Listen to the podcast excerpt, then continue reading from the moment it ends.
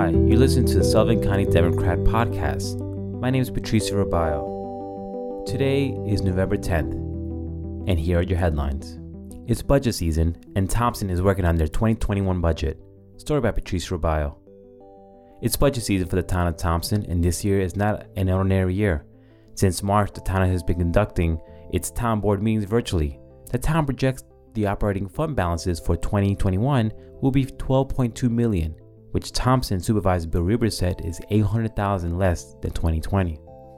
Fire tears through hemp facility. Story by Matt Jordahl. A fire spread through a hemp drying facility north of Helmsdale on Friday, causing extensive damage. The Equinunk Volunteer Fire Department responded to the HV Bioprocessing Facility on Hancock Highway near Rileyville, PA, in the town of Lebanon. Rockland adopts budget and talks sewage. Story by Joseph Abraham. The Rockland Town Board unanimously approved their 2021 budget totaling 2.7 million at Thursday's meeting. They stayed well under the state's 2% tax cap with only 1.45% increase compared to last year's budget. Josie Decker makes history as the county's first female county court judge. Story by Isabel Braverman. Danielle Josie Decker is all about serving the community, and now that she is elected as the Sullivan County Court Judge and surrogate, she helps just do that. She told the Democrat, I've always felt as though it was important to serve your community and help others, and I thought that being a judge is another way that could do that. Local schools report COVID 19 cases. As of yesterday, the county is reporting 106 active cases of coronavirus.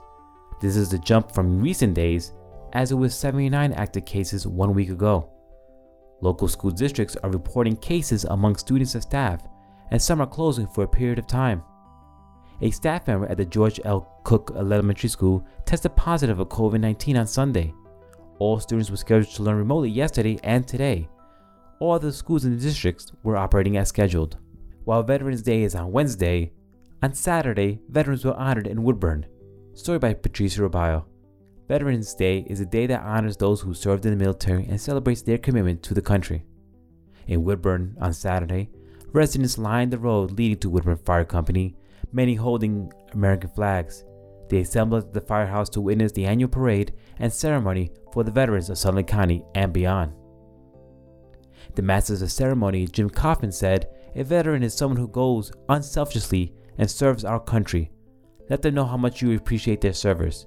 The service is what keeps us free. All this and more in the latest edition of the Sullivan County Democrat newspaper on newsstands now. If you're looking for a mail in subscription, call our office at 845 887 5200 or visit us online at scdemocratonline.com. Make sure to follow us on social media. We're on Facebook, Twitter, and Instagram. And if you like this podcast, don't forget to subscribe. Thank you and stay safe.